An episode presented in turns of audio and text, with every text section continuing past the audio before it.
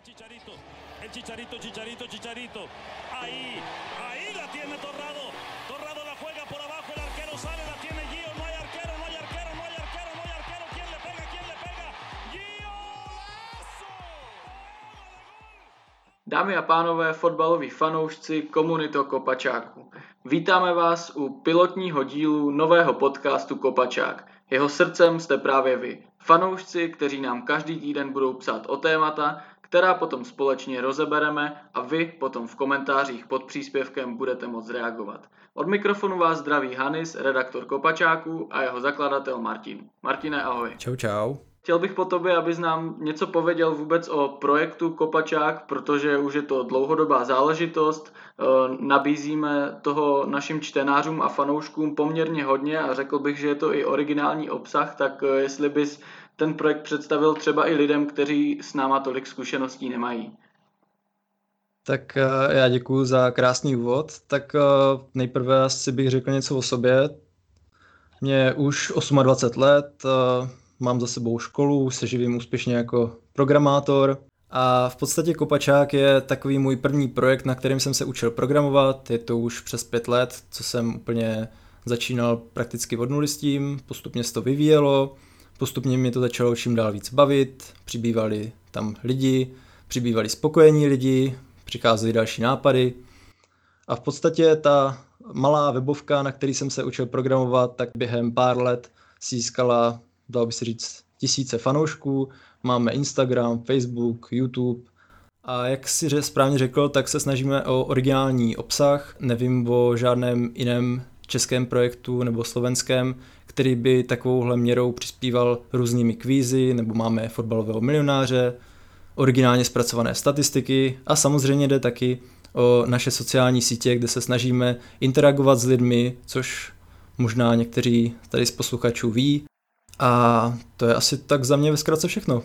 E, abych se mohl představit i já, tak e, já jsem teda Hanis, e, je mi 21 let, studuju na vysoké škole žurnalistiku, s rádiem a s podcasty už mám nějaké zkušenosti, ale tuhle nabídku Martina, vlastně jeho nápad o tom, že bychom mohli udělat i něco pro komunitu kopačáků jsem s radostí přijal. A fandím Chelsea, ale nemusíte se u mě bát nějaké zaujatosti, protože když se bavím takhle, takhle do podcastu, tak se vždycky snažím o nějakou objektivitu OK, takže díky za úvod a představení kopačáku. Já bych jenom eh, chtěl ještě upozornit, že jak jsem už na začátku řekl, tak je to pilotní díl. Tady jde o to, že všechno testujeme, zkoušíme poprvé, takže eh, kdyby něco nebylo v úplném pořádku nebo v topu, tak se nám klidně ozvěte, ale vězte, že my se budeme snažit to do příštích dílů vylepšit a dále bych řekl, že nahráváme přes počítače, protože současná situace nám nepřeje, abychom se sešli v nějakém studiu, takže ta kvalita se může odvíjet i takhle. Eh, já bych už asi rovnou začal. My jsme vybrali z vašich eh, mnohých návrhů, kterých si opravdu vážíme, tři témata, o kterých se dnes budeme chtít bavit. A to je Evropská konferenční liga, krize Realu a Barcelony a v neposlední řadě je to šance na úspěch Tottenhamu v letošní sezóně Premier League. Tak Martine, ty jsi tady šéf, tak řekni, čím začneme.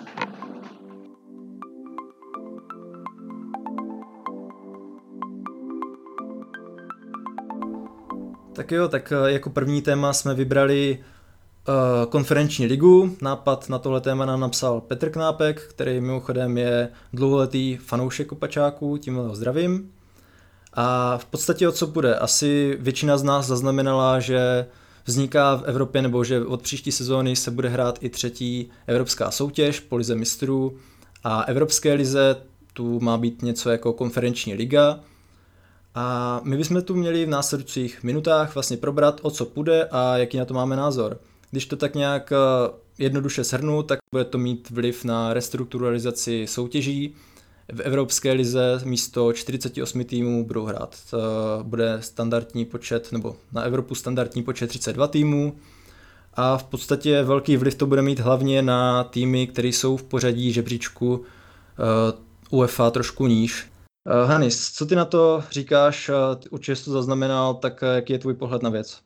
Tak eh, já musím říct, že mi se ten nápad hodně líbí, ale důležité pro mě je i to, jak eh, je provedený. To znamená, že uh, se mi to líbí a oceňuju to v ten moment, kdy jsem se dozvěděl, že dojde ke snížení počtu účastníků v Evropské lize, protože by mi nedávalo moc smysl nechat, zanechat stejný počet v té Evropské lize, když občas vidíme, jaké týmy tam hrajou se vším respektem a úctou k ním. A na druhou stranu zastávám ten názor, že fotbal je hra pro každého. Hráli jsme ho každý jako malý na ulici, když eh, přijedeš do Afriky, vidíš tam děti, co si kopou do míče bez bod, přijedeš do Ázie a je to úplně stejné. Prostě fotbal spojuje svět a tohle se mi líbí, že my vlastně, nebo UEFA tímto projektem chce zapojit uh, i ty menší uh, kluby nebo menší země, které by jinak neměly šanci se dostat uh, do evropských pohárů. Takže za mě asi na úvod tenhle názor. To je zajímavé, já totiž to vidím trošku asi jinak. Já sám asi nevím, jestli se na tuhle soutěž mám těšit nebo jestli si mám obávat. Mně se třeba nelíbí úplně, že by některým týmům zase mohl uh, nabopnat ten zápasový program. A to nemyslím tím, že tam bude celkově v pohárech více týmů, ale třeba když bych to přenesl nebo vzal uh, příklad třeba, třeba z České ligy, tak eh, dá se očekávat, že bude třeba reálnější pro týmy jako Jablonec nebo Boleslav se do takové soutěže dostat, nebo jako nechci nějak eh, přánět, ale přeci jenom ty, když eh, dostali někoho v předkole, tak často to byl tým třeba z holandské ligy, kde nebyli rozhodně favoritem, tak teď by teoreticky ta šance mohla být větší. A nemyslím si úplně, že tyhle týmy jsou uspůsobeny na to, aby hráli v týdnu, nebo aby hráli dva zápasy v týdnu, které budou od sebe třeba vzdálený 3000 km daleko. Určitě je to takhle pěkný nápad, že třeba když už se tam dostane ten český tým, tak nebude hrát z velikány a nebude za outloukánka a bude mít reálně šanci něco uhrát. Ale asi se mi nelíbí uh, tady tyhle novinky, tady tohle zvětšování prostě počtu zápasů, počtu soutěží. Už tak si myslím, že to je docela dost.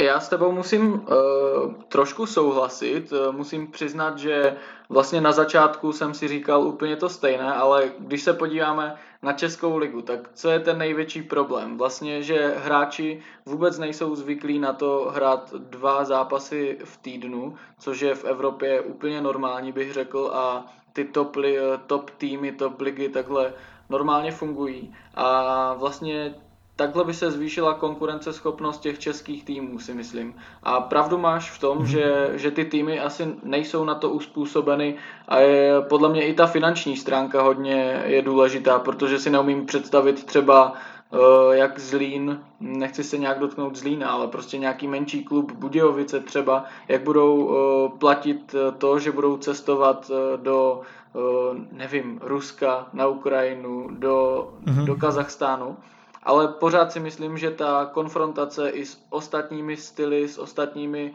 ligami, jakoby s jinými typy hráčů víme, že třeba na jihu jsou techničtější hráči, na severu zase to hrajou víc přes sílu, takže já si myslím, že obecně by to konkrétně i českému fotbalu mohlo hodně pomoct. Jo, jasný, tak a i pro ty hráče nebo kluby je to nějaká šance se ukázat, trošku se porvat o lepší sponzory, nebo případně ty hráče nějak představit světu a na nich taky něco vyrežovat. Ale uh, ono se mě to asi těžko představuje kvůli tomu, že u nás nevidím nějaký uh, čtvrtý nebo pátý fakt kvalitní tým. Třeba Liberec, uh, když jako pominu Spartu, Plzeň a Slavy, tak uh, Liberec je skvělý tým, jakoby takhle na tyhle poháry v rámci těch neúplně top našich týmů ale v podstatě, když se podíváme jenom na tuhle sezónu, tak kde by byl, kdyby neměl půlku týmu ze Slávě. A v podstatě tímhle, eh, tímhle si myslím, že je tu další prostor pro to, aby tyhle týmy akorát eh, využívali ty hráče lepších týmů k tomu, aby uhráli nějakých lepších výsledků, místo toho, aby sami vychovali lepší hráče nebo sami investovali vlastně eh, větší úsilí do toho, aby nějak rostli. A tahle odměna jenom, nebo v podstatě, když eh, jsem už použil ten Liberec, tak eh, já se celkově, nechci říct bojím, ale mám pochyby o tom, kam třeba Liberec směřuje. Jo, že teď je závislý na, na slavistických hráčích, ti najednou můžou pak vypadnout, nebo může se něco stát a ten tým v podstatě bude poloviční. A takhle, když by třeba hrál ten Zlín poháry, tak je možné, že by pak získal nějaké hráče z Sparty, Plzně a tak. A zase by se ten tým úplně proměnil. Nebyl by to tým, ten tým, co si to třeba minulou sezónu vykopal. A nevím, asi se mě tohle těžko hodnotí, protože uh, je těžké si představit, jak to v budoucnu bude. Spousta lidí se na to dívá, že tohle bude až nějaká třetí soutěž, ale to bude úplně jiná soutěž. Bude to soutěž pro menší týmy, možná něco, jak dříve byl třeba Inter Toto Cup nebo něco takového. A pro někoho to může být zajímavější. Může to být zajímavější v tom, že třeba když se do toho dostane Slávia nebo nějaký takový podobný tým, tak eh, můžou dojít do opravdu daleko, třeba až do semifinále a to si nemyslím, že je nějaká fantasmagorie, co se k němu může stát. Ale asi čas ukáže. Přesně tak, já jenom zareaguju na to, co ty si říkal, tak já doufám, že Slávě spíš bude mířit výš eh, směrem k lize mistrů, minimálně Evropské lize a tahle soutěž se jí týkat nebude. Ale podle mě ještě jedna důležitá věc a to je, že my patříme vlastně i co se týče toho koeficientu k takovému lepšímu nadprůměru, nebo dalo by se říct i možná průměru Evropy a jsme celkem zvyklí na tu Evropskou ligu a ligu mistrů, že se mm-hmm. jednou za čas u nás hraje. Ale myslím si, že kdybychom byli třeba nevím, Makedonci, Severní Irové, Skotové, tak bychom za tuhle šanci byli, byli celkem rádi a vlastně už bych se opakoval, ale těm klubům to pomůže se zviditelnit, zase nějací hráči se třeba prodají a myslím si, že to může jako pomoct eh, tomu evropskému, evropskému fotbalu komplexně, ale nepředpokládám, že ta Evropská konferenční liga bude trhat nějaké rekordy ve sledovanosti a takhle, ale myslím si, že pro ty místní lidi z menších zemí to může být fantastické obohacení fotbalového života. To jistě, tak uh, přeci jenom jsou země nebo jsou týmy, které když vidíme i v Evropské lize, tak uh, spousta z nás ani jako neví pořádně, co hrajou ve své lize, nebo jestli to je nějaký lepší tým, horší tým, nebo co tam je vůbec za hráče. A to jako s tebou souhlasím, jenom uh, já se přiznám, že já moc nevím, jaký budou poměry financí na tyhle soutěže, pokud do téhle soutěže, což asi očekávám, dá UEFA nějaké peníze, které budou, řekněme, na solidní úrovni, ne, nečekám, že, to, že se to bude rovnat Evropské lize, tak si myslím, že to těmhle týmům může pomoct, určitě může to zvýšit kvalitu tamního fotbalu, může to zvýšit možná zájem lidí o fotbal, přece jenom když se hrajou evropský poháry, tak je to úplně něco jiného jak předkolo, kde spousta lidí čeká, že v těch menších zemích, že ten jejich tým vypadne a když se náhodou uhraje nějaký bod, tak je to zázrak. Tohle všechno je super a tomhle souhlasím s tebou. Jenom, já nevím, uh, já zkusím asi uvést ještě, abys mě možná trošku líp pochopil, proč o tom mám pochybnosti, právě ohledně České ligy. Tam jsou totiž taková pravidla pro kvalifikaci, která úplně asi uh, se mi nelíbí. Že teď je to v podstatě způsobem, že do uh, Evropské ligy se dostane přímo jenom vítěz uh, na našeho poháru, což je sice fajn, že to zvýší možná trošku ještě zájem o ten pohár.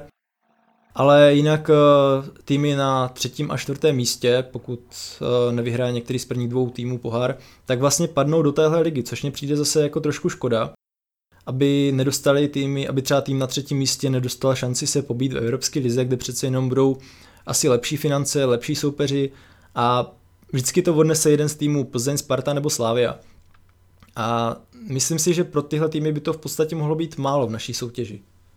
Co myslíš? Okay, já, si, já se přiznám, že o tomhle jsem vůbec nevěděl. Neměl jsem to tak mm-hmm. dopodrobna nastudované, takže s tímhle s tebou souhlasím a tuhle, tohle téma bych asi ukončil tak, že prostě čas ukáže a uvidíme, jak to nakonec bude.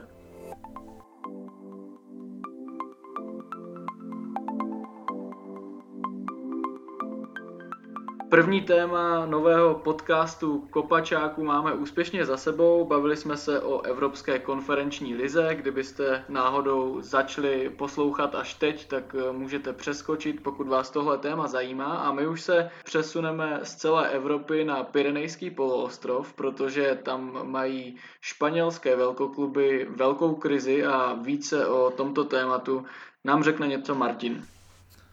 Tak eh, já bych v prvé řadě poděkoval Michalovi Dorinskému, který nám o tomhle tématu napsal a přišlo mi zajímavé, že bychom to mohli probrat tady i společně. podstatě uh, asi každý z nás zaznamenal, že španělské týmy se nějakým způsobem trápí.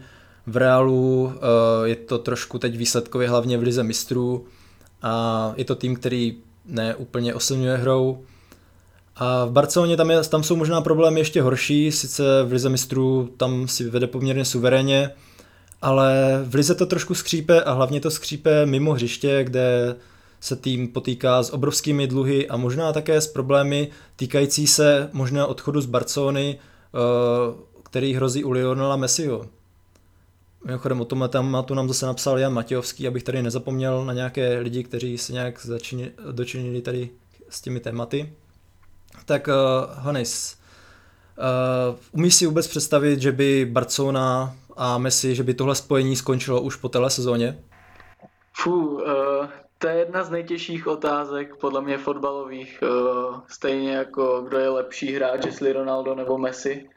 A já musím říct, že si to představit umím, ale nevím, jestli to je tak reálné, nebo nevěřil jsem tomu až do minulého roku, ale po tom, co jsem viděl vlastně po skončení, po skončení minulé sezóny, ten jeho projev uh, v tom rozhovoru, jestli jste to viděli, tak asi víte, o čem mluvím.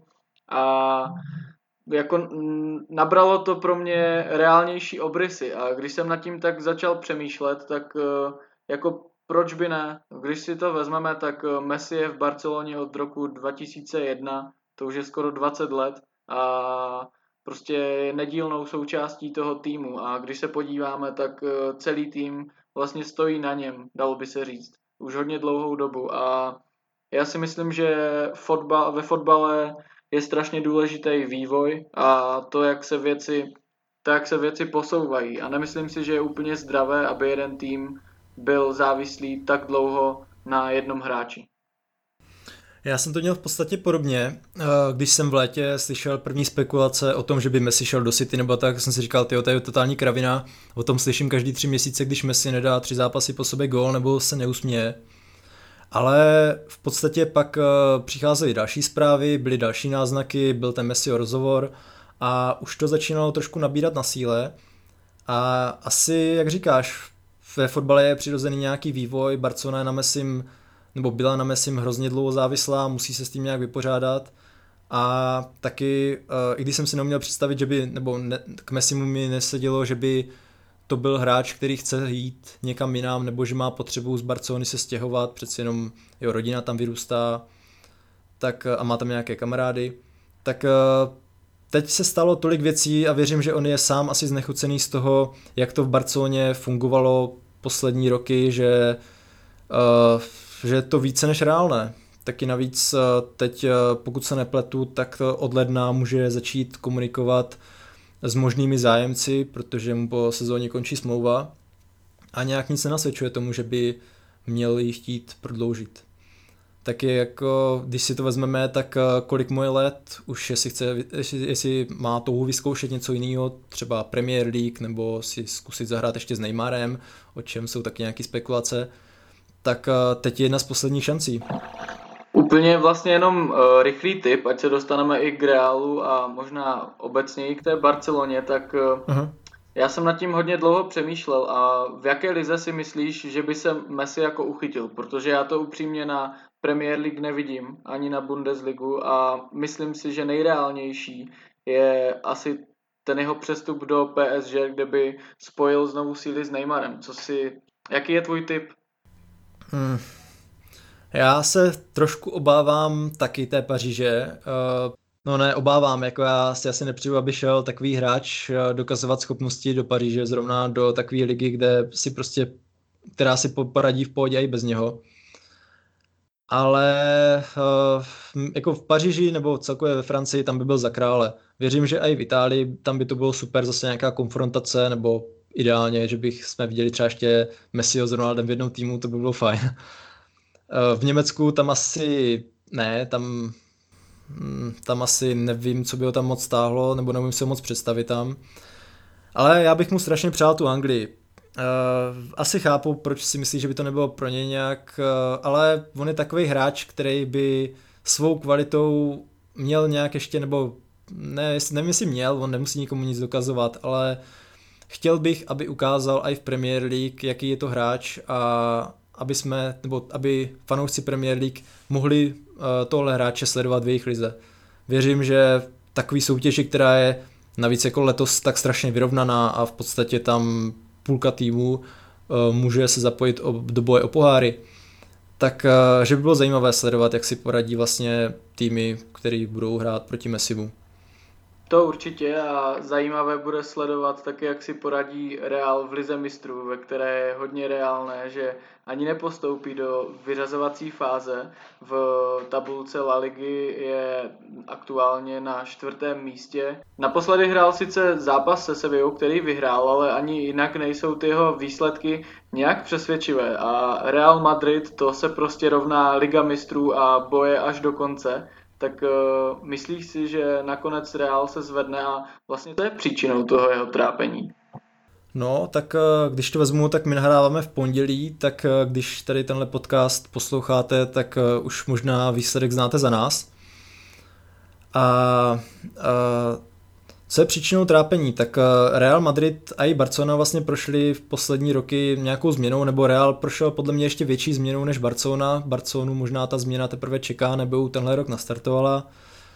Real podle mě, eh, když se to tak vezmeme, tak je to tým, který loni vyhrál titul, který má, nebo který titul nevyhrál nějakou nádhernou údernou hrou, ale spíš založenou na poctivé, na poctivé defenzivě a na individuálních eh, výkonech některých hráčů a taky, že Barcelona neměla takovou formu. Ale celkově u Realu je vidět, že přišlo strašně moc mladých hráčů.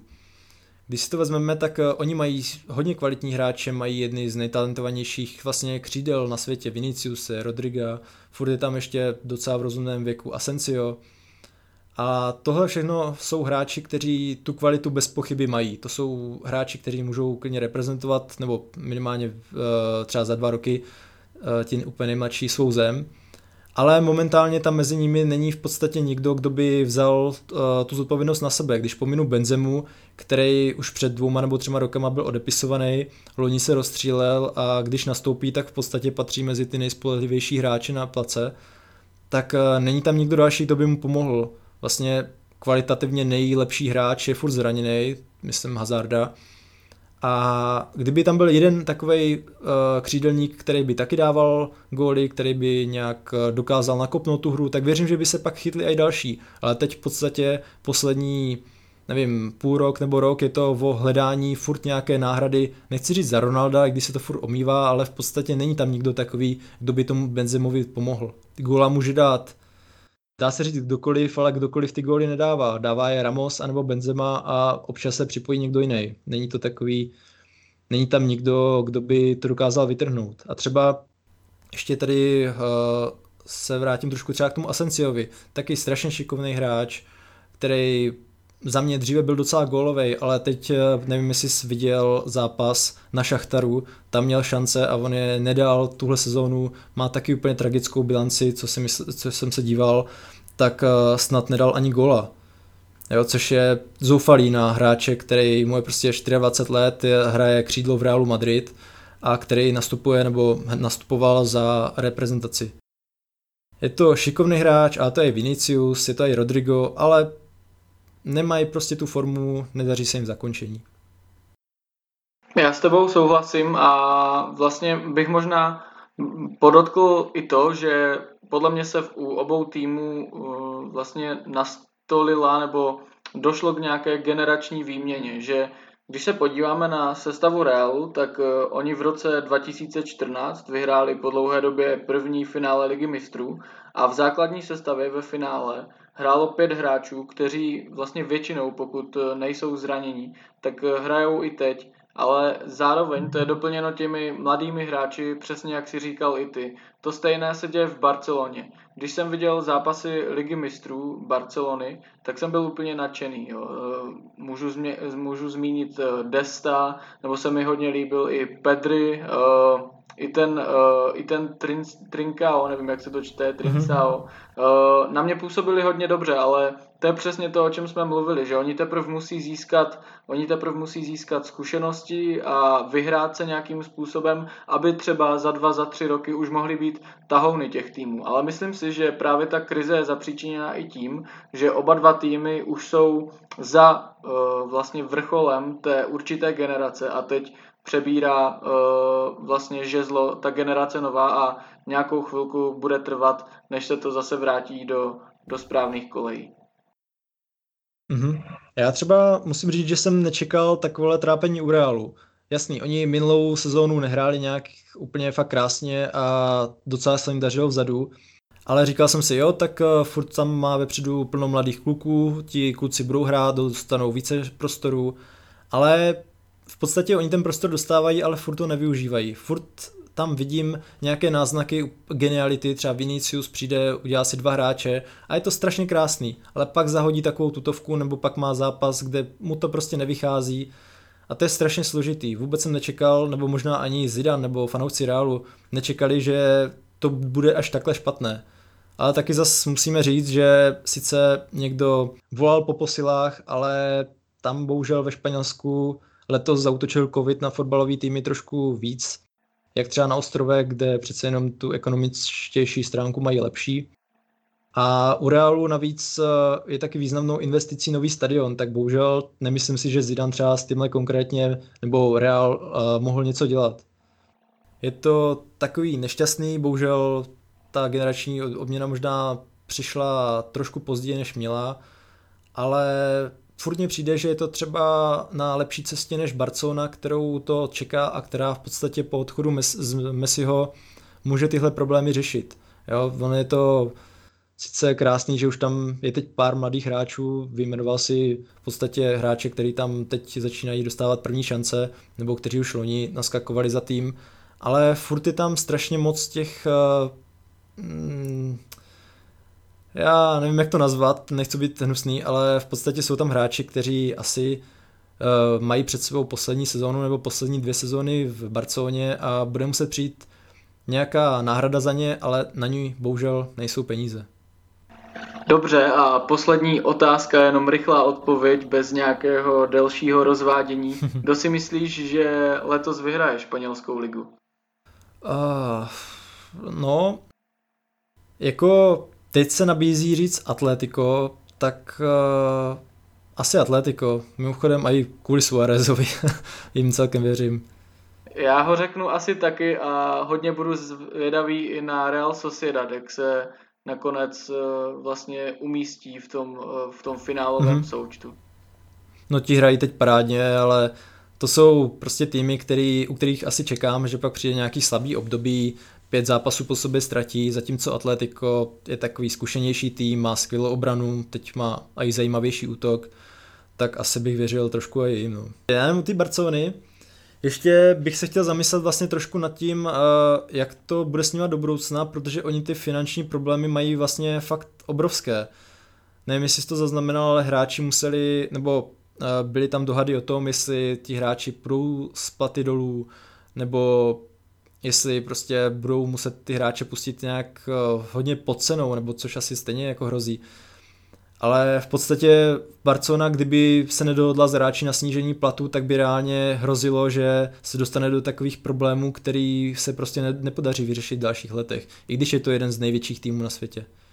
Tak eh, nevím, co si myslíš ty vůbec o tomhle? O tom, že takový velikánský kolos jakým Barcelona je, tak eh, teď se nachází v situaci, kdy má zastaralý stadion, kdy uh, má problém vlastně proplácet hráčům plné mzdy a kdy reálně hrozí, že prostě nebude mít nějaký to léto na adekvátní nákupy. Tak eh, já musím říct, že od té doby, co už sleduju fotbal, tak každé léto zaznamenávám zprávy o tom, že Real a Barcelona žijou hlavně z půjček a že mají všichni takové dluhy, že kdyby se někdo rozhodl to po nich vymáhat, tak eh, okamžitě končí. Ale jako přesně jak říkáš, ten covid eh, zasáhl Španělsko hodně tvrdě, ještě když k tomu připočteme právě tady tuhle situaci, že vlastně Barcelona i Real jsou každoročně ve ztrátách, i když jsem teď viděl uh, statistiku, že reále nějakých 300 tisíc euro v plusu, k čemuž mu gratuluju v téhle době, ale jako pro mě je to celkem nemyslitelné, protože si nemím představit, že by hmm. podobná situace vznikla u někoho z top anglických klubů. OK, eh, třeba se stane jednou, že Abramovič skončí v Chelsea, ale pořád si nemyslím, že to dojde až tak daleko, že to zkrachuje. Navíc eh, nevím, jak to je ve Španělsku s eh, televizními právy, kolik se tam za to bere, ale pro mě je to naprosto nemyslitelné a jsem zvědavý, jak to skončí, i když osobně si myslím, že ten svět je už tolik globalizovaný a Barcelona je natolik zaběhlá značka, že prostě nějaká vyšší moc jí nenechá, jí nenechá zkrachovat. Jasný, tak eh, pokud by Barcelona, kdyby k tomu nedej bože došlo, tak eh, věřím, že taky během pár let by se dostala zase na popředí, to asi, to je asi skoro jasný. To je taková síla, jak marketingová, tak celkově a i má, mají zázemí takové slušné, že to je v podstatě nemyslitelný, aby Barcelona byla nějak eh, dlouhodobě tím ovlivněna.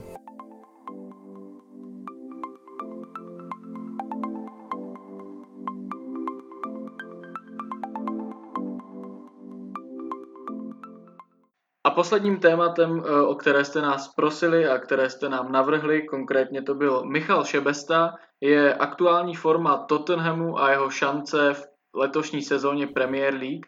Tak eh, Martine, jak začneme tohle téma a co si o tom myslíš? To já začnu asi trošku neočekávaně. Já jsem si tady všiml, že jsem ještě v minulém příspěvku zapomněl zmínit jedno jméno, tady takový dlouholetý fanoušek Kopačáku, který v podstatě si zahrál trošku na loupežníka, protože chtěl slyšet své jméno a neřekl mě, jak se vyslovuje, takže zdravím Honzu z Cethálera, když tak mě zhejtí za to. A on jenom ve taky napsal o tom, že problém je v těch křídlech a tak, jak jsme se bavili. Ale tomu už bych se nevracel. a teď tedy k Tottenhamu. Uh, Tottenham mě překvapuje. Uh, když vezmu vlastně jak se letos prezentují, tak eh, neřekl bych, že to je tým, který hraje nejkrásnější fotbal, který nějak dominuje, jako třeba jsme viděli v minulých letech u Liverpoolu nebo Manchesteru City. Ale tady funguje faktor Mourinho, který i ze zápasů, ve kterých eh, jeho tým má 30% držení míče, tak dokáže vykouzlit nějakým způsobem gól. Trošku jsem se obával, nebo neobával, ale Eh, nevěřil jsem Mourinhovi, že dokáže výst takový tým, ve kterým nebude mít finanční podporu vedení, jako měl v minulých angažmá. Ať už byl v Chelsea, kde Abramovič mu strašně pomohl, nebo Manchester United, kde přišel v období, kdy se strašně utrácelo, nebo případně v Realu Madrid nebo Interu, kde si taky mohl dotáhnout nějaké hráče. Tak Tottenham je přeci jenom známý jako takový trošku šetřílek, tak jsem si říkal, tak Mourinho, teď se ukáž. Uh, taky jsem mu asi nevěřil, jak uh, můžu asi říct ze svých zkušeností z Manchester United, tak tam se mě jako fakt nelíbil už poslední sezóny a říkal jsem si, a to už je takový přečtený trenér, který asi už nemá na nějaký top tým, ale on přišel do Tottenhamu, v začátku to bylo takový všelijaký, ale v podstatě ten tým uh, zapracoval na defenzivě, uh, zapracoval na středu pole, kam mu přišli dobří hráči a samozřejmě všechno stojí a padá, nebo spíš teď stojí na dvojci Son Kane, která je prostě fenomenální. Přesně tak, já když jsem se připravoval na tohle téma, tak uh, Mourinho byl vlastně první věc, která mě napadla a myslím si, že on je prostě symbolem tady toho vzestupu klubu, který dlouhá léta nic nevyhrál a má takovou tu když to řeknu blbě, poraženeckou mentalitu. A teď to nemyslím, jako, že to říkám jako fanoušek Chelsea, ale prostě Tottenham to nikdy nedotáhl do konce. A Mourinho je známý i tím, že právě z těch podceňovaných klubů, když byl v Portu, první eh, vlastně éra v Chelsea, v Interu by se dalo polemizovat, ale víceméně to tak taky bylo, když s nimi vyhrál ligu mistrů. Takže on ty hráče umí, umí s nimi psychicky pracovat, umí je připravit a já bych určitě všem doporučil eh, ke zhlédnutí dokument od Amazonu All or Nothing, ve kterém je právě Tottenham po příchodu Joseho Mourinha a tam jako diváci nahlídnou pod pokličku, jak to všechno funguje. Takže uh, za mě tenhle dokument, pokud máte čas teď a nemáte v koronavirové době co dělat, tak uh, tady je můj tip. A druhou věcí, vlastně, jestli jsme, nebo jestli si někdo taky všiml, tak je to stažení Harryho Kanea, protože on už nehraje toho typického hrotového útočníka, on se zatáhl spíš do hlouby pole a má strašně moc doteků i na vlastní polovině s míčem a mi se ta jeho nová role líbí. Já řeknu upřímně, že jsem uh, si na to začal dávat pozor až po tom, co se to objevilo v jednom uh, podcastu zaměřujícím se na Premier League a je to úplně pravda. On třeba v zápase proti Chelsea, který jsem viděl, tak hrál vlastně uh, středního ofenzivního záložníka a když se podíváme i na statistiky, tak on má 10 asistencí a 8 gólů, což je vlastně u hmm. Kanea, tak jak jsme ho všichni znali v minulosti, celkem nemyslitelné. No a samozřejmě druhým je Minson, který prokazuje parádní formu, vyrostl do neskutečného hráče a myslím si, že teď to Tottenhamu všechno sedlo, i když mám trošku pochyby o tom, jestli takhle v takovém tempu vydrží, vydrží celou sezonu, kdy se to začne kdy se to začne hromadit. Ten program, přijdou určitě i nějaká zranění, nedej bože se zraní Kane, který je na to poslední dobou hodně náchylný, takže uvidíme, ale já si myslím, že mají asi nejlepší tým a nejlepšího manažera v aktuálním rozpoložení, v jakém v posledních letech byli a jak kdy jsem je měl vůbec jako možnost vidět. Mm, to určitě souhlasím. A zrovna na zranění Kejna je asi docela fajn upozornit, protože to reálně hrozí. To každý rok v podstatě na jaře Kane je takový no, unavený a pak přijde nějaký zranění, který ohrožuje vlastně třeba jeho účast ve v zápasech Tottenhamu po dobu měsíce. Ale zase mně přijde, že je to letos trošku pojištěné tím, že v létě přišel Carlos Vinicius, což je zatím hráč, který asi nedostal tolik příležitostí, kolik by on sám očekával, ale zase v minulém angažmá mě ukázal svou kvalitu, letos se taky trefil, myslím, dvakrát v Evropské lize, měl tam nějaký asistence, tak si myslím, že to je na trošku lepší cestě než loni, ale samozřejmě Kane nebo Son, když budou chybět, tak eh, to bude určitě znát. Je to tak, já bych eh, ještě možná zmínil vlastně tu šíři kádru, že, uh, že Tottenham už se nemusí spoléhat jenom na těch 11, 12 hráčů, ale přivedl hráče, kteří jsou schopni, jsou schopni zaskočit. Viděli jsme například zařazení Joea Rondona, eh, nebo teď se do skvělé formy rozehrál Dombele. Důležitou roli hraje i Pierre-Emil Hojber, který přišel ze Southamptonu. A já si myslím, že naprostá jako spokojenost teď může vládnout v Londýně, protože ten tým se jeví opravdu vyvážený a i ty, za, i ty zranění by nemusely být takovým problémem, jako se může zdát teď, když o tom nakonec polemizujeme. Mm-hmm. Jo, jo, jo, to určitě. To zapracování těch nových hráčů, tak to proběhlo prakticky bez nějakých problémů, ať už to bylo do obrany nebo do té zálohy. A mě třeba i překvapilo, já jsem čekal v obraně trošku problémy po odchodu Fertongena, přece jenom jako už měl nějaký věk, ale byl to takový ten lídr obrany, u kterého bych čekal, jo, když tenhle hráč odejde, tak možná bude problém tu vůcovskou mentalitu tam někomu přidat, ale v podstatě, když uh, se koukám na obranu Evertonu, uh, teda pardon, Tottenhamu, tak ten tým tam má více možných náhrad. Neříkám, že to jsou nějací top stopeři, to možná bych řekl jenom o Alderweireldovy, ale Jinak v podstatě třeba Erik Dyer, kterýho jsem čekal, že Mourinho odepíše a že možná po příchodu někoho, nějakého hráče do středu zálohy, což se reálně stalo, takže už nebude tak nastupovat, ale on se zase stáhl na stopera, kde hrál dřív a v podstatě tam dokáže tu mezeru zaplnit a podávat obstojné výkony. Přesně tak, já, já úplně souhlasím. A ještě když se podíváme na tu defenzivní fázi, tak já bych to vlastně možná i trošku rozebral, že důležitou roli opravdu hraje ten Heiberg a Sisoko, kterého mm-hmm. já osobně třeba moc nemusím a vždycky už jsem myslel, že to je opravdu poslední sezóna jeho na té top úrovni v Tottenhamu. No ale teď prokazuje výbornou formu a vlastně Tottenham, Tottenham je symbolem toho, co Mourinho, Mourinho prostě provádí celou kariéru když má tým míč, tak se zatáhne, vyčkává na jeho chyby. Vlastně pěkně to řekl i po zápase s Manchesterem City. Klidně, ať mají 100% uh, držení míče, ať si ten míč vezmou domů, ale když já si vezmu domů tři body, tak budu spokojený. A já si myslím, že tohle Tottenhamu hodně svědčí a i tím, jakým je vlastně klubem, že není to střed tabulky, není na sestup, ale nikdy to nebyl ten top, takže Mourinho tam hodně sedl a i tenhle styl vlastně defenzivy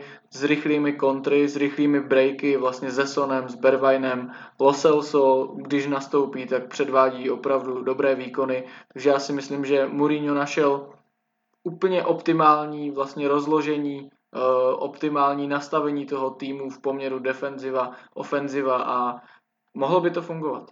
Já se ještě zeptám, teď mě mhm. vlastně napadla jedna věc a to je jméno Gareth Bale. Co si myslíš vůbec o jeho působení v, ve, v barvách Spurs? No, Bale to je taková zajímavá postavička. Věřím, že mnozí farouci třeba byli rádi, že ho mají zase zpátky, ale on už Gerrit má něco, nějaký zranění za sebou a Nemyslím si, že je teď nastavený na to, aby znova předváděl výkony, na který má. Uh, on, když by byl zdravý, tak uh, věřím, že může být mezi pěti nejlepšími hráči světa. V podstatě a jak přišel do Realu, tak ta jeho spolupráce s Ronaldem Benzemou byla famózní, ale pak uh, se do jeho, hry, do jeho hry trošku vmísily i ty věci mimo, trošku začal víc hrát s menším míčkem, trošku víc času trávil na Maroce a tohle všechno se na něj podepsalo a už si nemyslím, že ten jeho přístup je takový a ta jeho zdravotní schránka, aby v Tottenhamu udělal nějakou větší kariéru.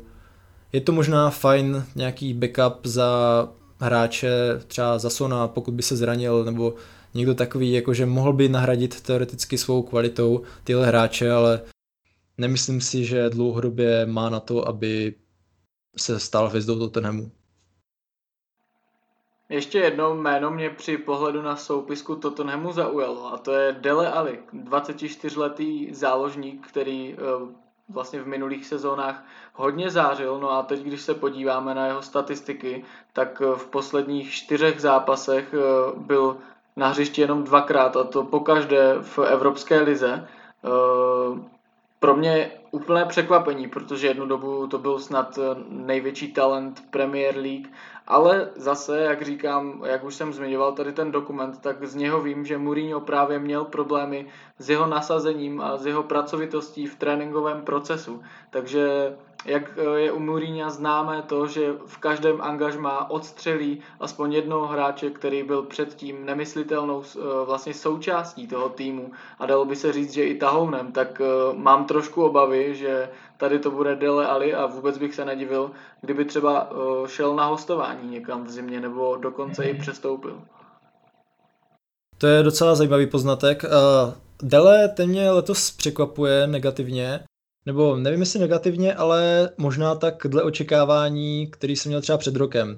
On když Mourinho přišel do Tottenhamu, tak jasný, on má vždycky nějaké své favority, jsou tam v týmu hráči, o kterých bys čekal, že nedostanou tu šanci, nebo že pod jiným trenérem by už se pakovali z klubu, ale třeba, jak říkáš, ten Sisoko, v podstatě to je hráč taky, který, na kterého já jsem si nemohl dlouho zvyknout, ale v Tottenhamu hraje to, co přesně Mourinho chce. A když přišel Ali, tak uh, já si pamatuju, jak jsem kdysi psal i Kupačáku takový trošku hejtovací příspěvek, že jsem se tam zamýšlel nad tím, jak eh, šel vlastně dolů. Že on, já nevím, v nějakých 21 letech byl považován za jednoho z úplně nejtalentovanějších hráčů, měl uh, hodně gólů, měl v podstatě hodně nahrávek, byl důležitý pro tu hru Tottenhamu a mě se strašně líbil. Říkal jsem si, jo, toto je hráč, který prostě to nemu dlouho nevydrží, nebo jestli jo, tak za čtyři roky bude patřit mezi absolutní špičku. Ale jeho výkony v podstatě šly dolů hned, to už je možná tak uh, rok, dva, kdy šel pozvolně dolů a kdy se mu nedařilo tak jako dřív, nedokázal tam uh, za sebe vydávat pravidelně nějaký lepší výkony, říkal jsem si, jo, tak dobrý, no tak zase takový ten angličan, který jednou vyletěl, pak šel zase dolů, ale pak přišel Mourinho a on začal pod ním hrávat, začal se mu dařit, měl tam nějakou pěknou sérii a říkal jsem si, tyjo, děláte si srandu takového hráče, kterého jsem odepisoval, tak on zase tady začne zářit. No ale to v podstatě, jak jako si už naznačil, nebo jak si řekl, Tak uh, trvalo to chvíli, on uh, měl dobrou tam nějakou sérii potom, jak přišel Mourinho, ale pak šel zase dolů. Tak nevím, možná je to hráč, který se pořád dokáže nakopnout k famózním výkonům, ale prostě se mu nechce. Podle mě to je k tématu Tottenhamu všechno a my doufáme, že se k famozním výkonům nakopneme i my dva v dalších dílech podcastu. Eh, pokud nechce Martin už něco říct, tak eh, já bych vám poděkoval za to, že jste nás poslouchali. Pořád mějte na paměti to, že to byl náš první pokus, eh, takže určitě buďte i trošku schovývaví. Na druhou stranu nám můžete na Facebooku zanechat jakoukoliv zpětnou vazbu, pochvalu, nějakou kritiku, co se vám nelíbilo, co byste do příště zlepšili a já bych jenom řekl, že náš podcast můžete eh, poslouchat na Spotify a na všech ostatních streamovacích aplikacích. Myslím si, že bude i na YouTube, je to tak, Martina? Jo, určitě. A vlastně na Facebooku Kopačáku eh, ještě vydáme příspěvky s jednotlivými tématy, na které budete moct reagovat a i v komentářích se s váma klidně pobavíme. Můžete reagovat na to, co jsme řekli, můžeme rozjet úplně novou diskuzi, ale pro dnešek je to od nás asi všechno. Já se s váma loučím a mějte se hezky. Ještě bych chtěl poděkovat všem, kteří jste nám napsali a věřím, že na vaše téma se třeba dostane někdy příště. Určitě je co probírat. Mějte se.